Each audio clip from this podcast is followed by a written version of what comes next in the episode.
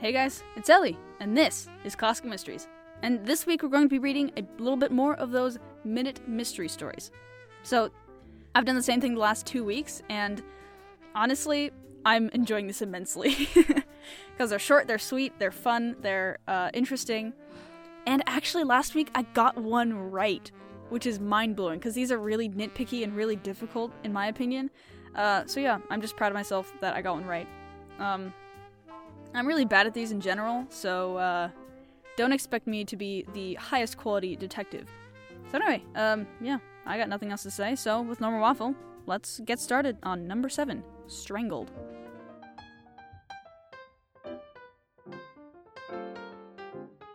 Twenty-two days of this hot, dry spell, groaned Professor Fordney.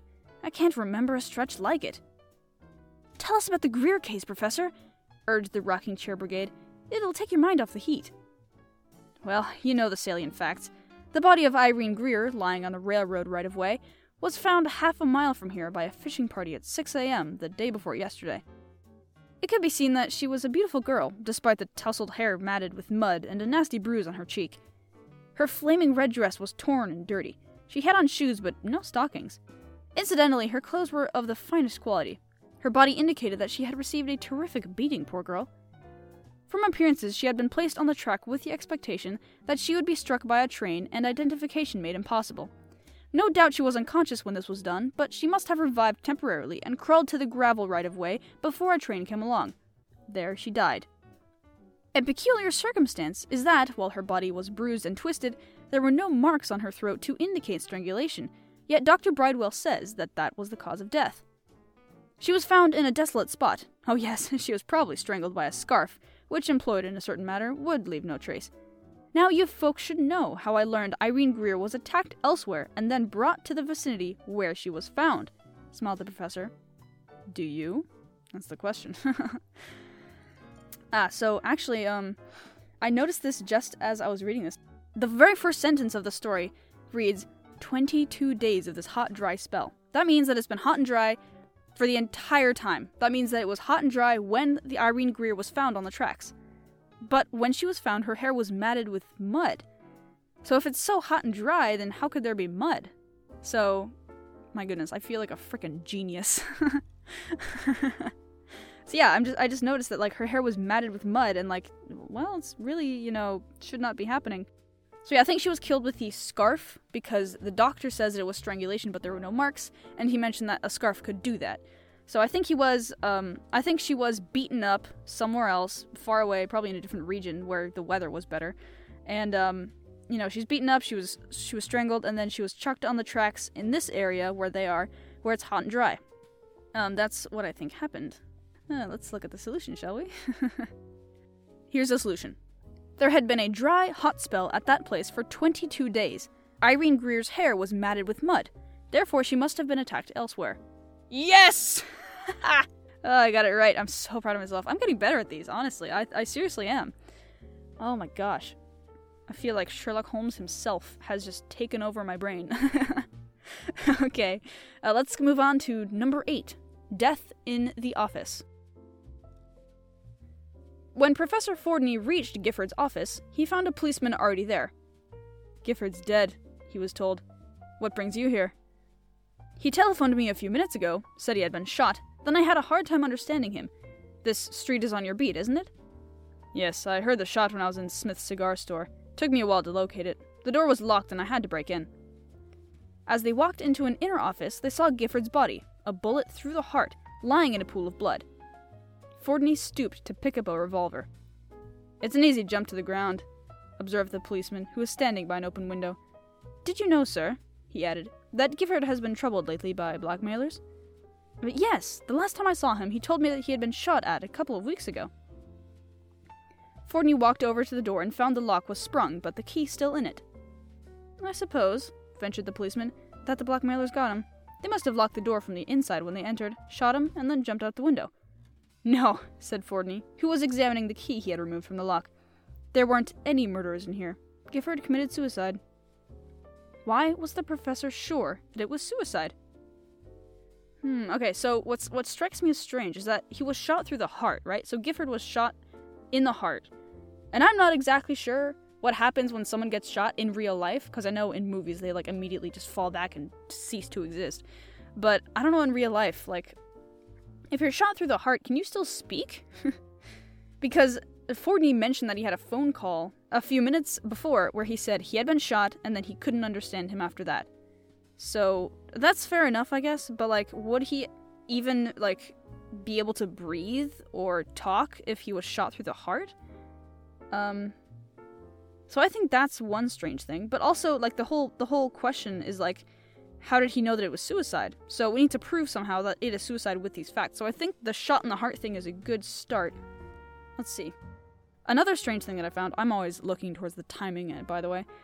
Um, but the policeman said he, quote, heard the shot when he was in a cigar store and, he, and it took him a while to locate it. So, um, and then Fordney mentioned that he had a phone call from him just a few minutes ago. So maybe a few minutes ago means like 10 or 20, but I don't know. A few minutes ago in my mind means like for maybe up to 10 minutes. I don't know. But I think the timing is strange. How the policeman, it took him a while to find it, but Fordney just a few minutes ago, I don't know. I don't know if that actually holds any water because quote unquote a few minutes and quote unquote a while could be interpreted very loosely. So I don't think that's actually it, but I, I did notice that. Uh, let's see. There aren't, there aren't very many details about the murder scene besides the fact that he had a bullet through the heart and he was lying in a pool of blood. Um, so they don't mention a phone being in the room at all. Uh, and if there was a phone, I think it might be a little bit more. I think they would have mentioned it, right? But there's not a phone in there. So that means like so what I'm imagining happened is like when when Gifford called Fordney, he was like, "Hey, I've been shot," because like because when Gifford called Fordney, he had already been shot, right? So you'd think that he wouldn't really be able to walk if he had been shot, and also if he had moved, you would you would have seen a trail of blood where he had gone. And they don't mention a phone in the room. And while that is really tenuous, like they don't need to mention everything that's in the room, I do think that um, how could he have called if he had already been shot and he, according to the blood stains, didn't move anywhere? Um, so I think that is a little bit strange. So I think that's kind of what I'm going to go with is that he was shot. How could he have called Fordney? Okay. All right, here's the solution. Gifford could not have been shot at the time he called Fordney, as he was found with a bullet through his heart. The professor's theory was that Gifford wanted his death to appear as murder in order to protect his heavy insurance. Oh, see, I was right. Dude, I am on a roll. Oh my gosh. oh man. Yeah, so it was about, you know, the bullet through the heart and how he couldn't have called him because he would have died basically immediately. oh my gosh, I'm so proud of myself. Anyway. so, let's move on to the last one for today, which is going to be number 9. They usually forget something. Here's a good illustration of the old bromide that the smartest criminal leaves some clue in even the most carefully planned crime, mused Professor Fordney.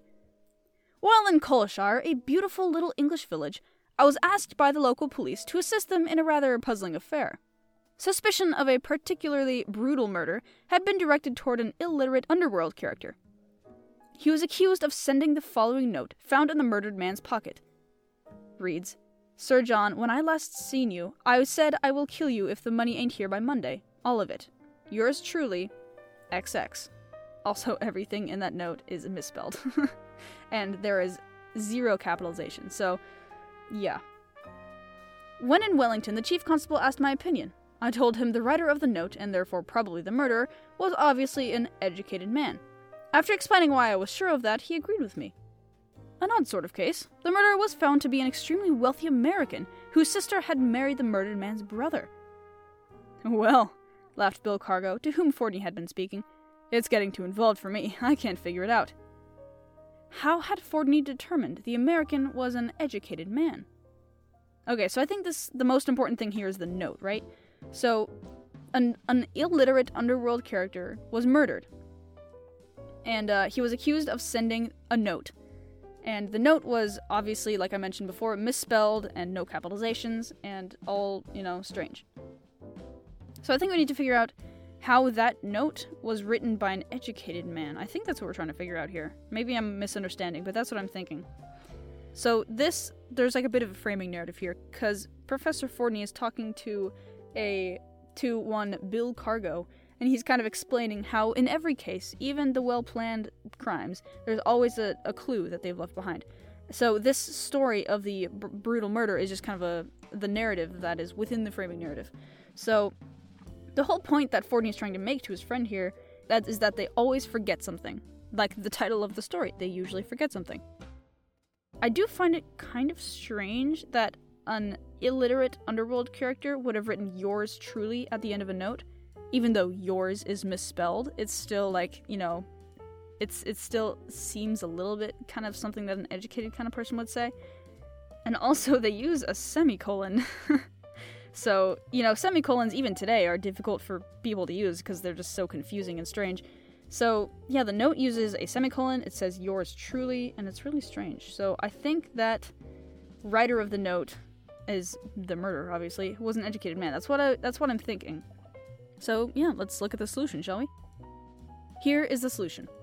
The note, although misspelled, poorly expressed, and written by a seemingly illiterate hand, was punctuated properly in two places. A semicolon and a comma would not have been used had the writer been an uneducated man.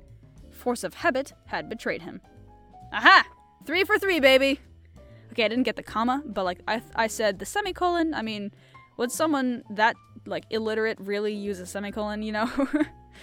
like, oh man, dude. Whew! The first episode that I did these minute mysteries, I got zero right. The second one, I got one right, and this episode, I got all three right. man, I'm I'm so proud of myself. so this was a really fun episode for me to record. I hope that I'll be able to do more of these. As, again, as I mentioned a couple of weeks ago in the first Minute Mysteries episode, I want to make this little mini episode kind of thing a weekly thing in addition to my normal episodes. Um, just because they're so much fun to do, and I don't want to give you a really short episode every single week. So I think I'll release short episodes like this on like Thursdays or Fridays going forward after this episode releases. Um, so yeah, I hope you enjoyed, and uh, just a reminder that if you have any books or stories or riddles or authors or anything that you want to tell me, maybe even some historical context for a story that I just read, feel free to email me at classicmysteriespod at gmail.com. I'm relatively ignorant when it comes to these historical kind of things, although I'm really interested in history, so please give me all of your knowledge. I want to know.